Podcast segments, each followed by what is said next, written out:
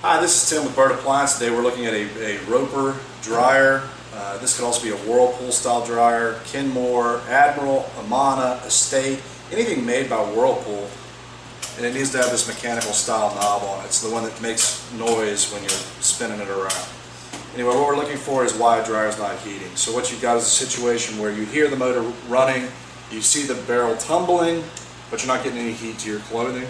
Uh, And what you're going to need for this repair is really just a multimeter. If you have one, it's really, it is important to have one. And then also a, a quarter inch nut driver. And most everything you're going to be looking at for the heat problem on this style is in the back. So we're going to go and spin it around.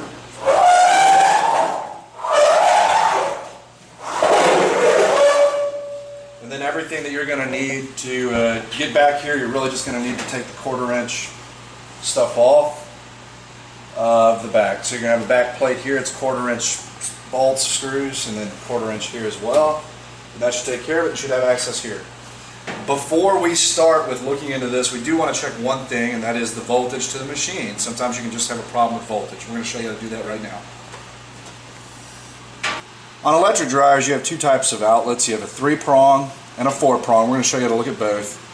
What you got is two live lines. These are them one, two, and they put out one ten a piece, more or less. It doesn't have to be perfect. And then a neutral. So what we want to do here is to double check. You should be getting somewhere between two twenty and maybe up to two fifty. That should run the dryer fine. Put those in here and search around for your two fifty. Here, each line will be one ten to one twenty typically. And again, with the neutral and the live, it should be one ten to one twenty. You can also have this style. This is the newer style. It's a four prong. Works the same way. Basically, your two live wires are here on the sides. That should be two forty.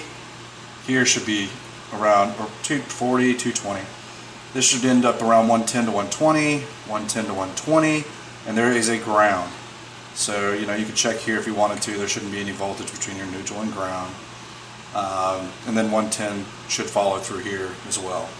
But anyway, what we're really looking for is to make sure that this has a two twenty to two forty live voltage. So just be careful if you're not used to working with voltage. And now we're going to get back to the machine. At this point, you need to have the machine unplugged. Alright, we're looking at the back of the machine, and we want to find out what's going on with not heating. So you're looking at things on the heat circuit. Um, just to get to go through it, what we're going to start with is all the stuff here is on the heat circuit. You're looking for uh, zero ohms on these thermostats. This would be the high limit. Generally, you always want to re remove one when you're doing an ohms test. Again, this is in ohms. We're looking for zero.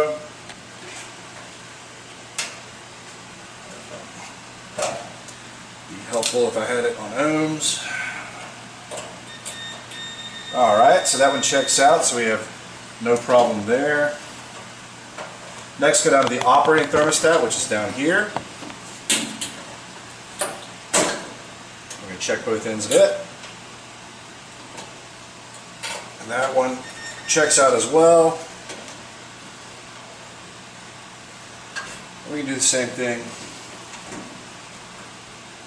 with the uh, heating element. Rather than pull too hard on this, this one's kind of stuck. What you want to do is we're going to show you real quick how to pry this off the easiest way so you don't damage the terminal ending and you don't damage the wiring. Alright, and on some of these, the heat here makes these terminal endings stick pretty well. You don't want to be yanking at the wire. You want to make sure you put some pressure here to prevent the thing from cracking or breaking. It's easy to sometimes do this, to twist it to get it started. You just want to twist the flathead screwdriver back and forth. This one's having some trouble. We don't have enough leverage here, so we can try to pull it. You want to pull from the good part, usually right behind the piece. Even then, pretty stuck. There it goes. And then we're going to test for ohms. It's going to be a little higher because there's a heating element in there. It does have some resistance. And on this one, it's around ten ohms. That's normal. All right, so if that checks out at ten ohms, you don't find any open circuits on these three. Then uh, you're going to move on. Before we do move on, if you do find it open here, generally that's a problem with heat inside the machine. You're going to need to make sure your ductwork is cleaned out. Also, any duct behind here, make sure that's cleaned out. This is a high temperature uh, thermostat.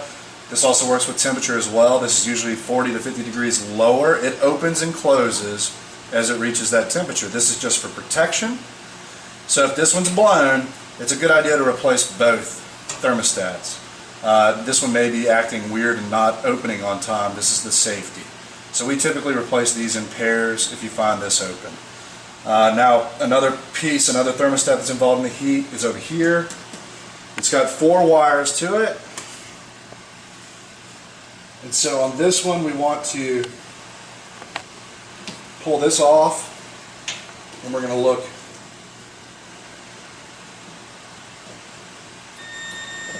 and there again we find zero, so there's no problem with heat there.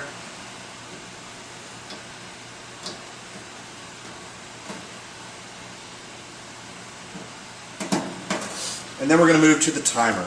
These are really the main four back here.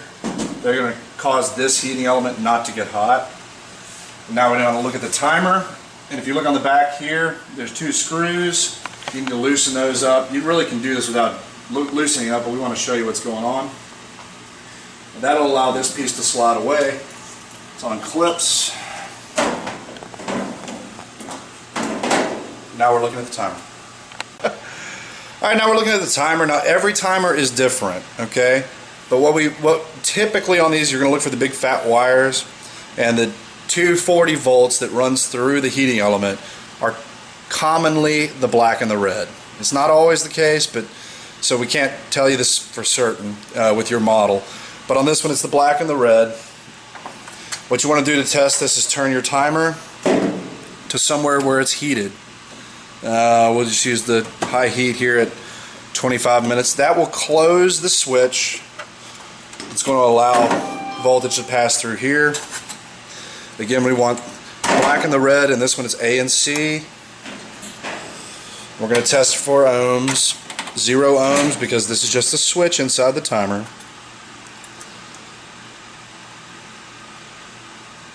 And we're not getting any uh, thing there, so that's actually the problem here, is the timer. Uh, if that was zero, there wouldn't be a problem with the timer. I'm going to try it on one more setting, just to be sure.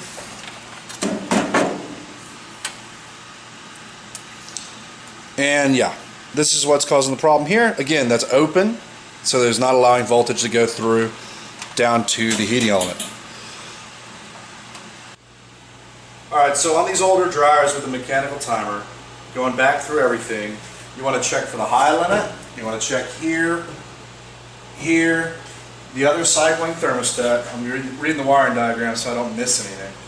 Uh, you've also got the timer. Again, you're going to look for the black and the red typically, pull it away, check for the closed circuit, then that'll eliminate the timer as the problem. And then ultimately there's one piece that's really difficult to test, and that's at the motor itself. There is a centrifugal switch that when the motor is running, it will close, and that allows the voltage to get up there. The, it's a fail-safe to keep the uh, machine from heating when there's no blower wheel turning. So, if the motor is running, um, that switch is closed. It's very difficult to test while you're trying to uh, look through it. So that's your final one. That would mean there's a problem with the motor and you need to replace the motor. But again, you know, that's not very common at all. This is really where you're going to find issues.